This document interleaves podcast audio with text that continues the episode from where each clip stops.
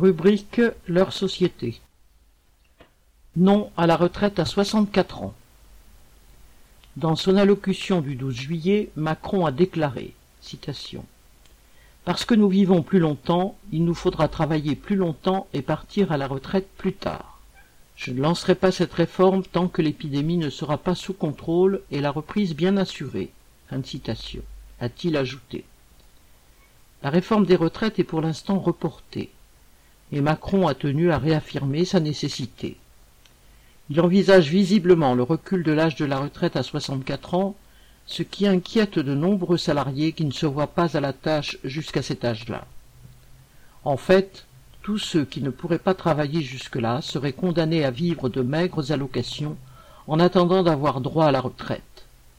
Et c'est déjà le cas pour bien des travailleurs qui, à cause de la réforme Fillon de deux mille dix, doivent attendre soixante-deux ans pour toucher leur retraite.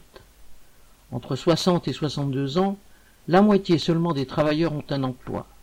Un tiers sont inactifs, dont beaucoup en invalidité ou en longue maladie, et vingt pour cent sont au chômage. Reculer l'âge de la retraite à soixante-quatre ans augmenterait le nombre de travailleurs malades ou invalides qui attendraient encore plus avant de pouvoir toucher leur retraite. Et ceux dont les patrons ne voudraient plus passeraient encore plus de temps au chômage, certains en fin de droit, avec des allocations très faibles, avant d'avoir droit à une petite retraite.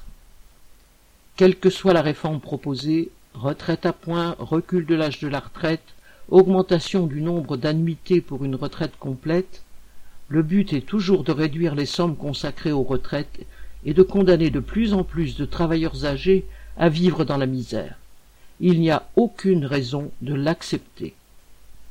Hélène Comte.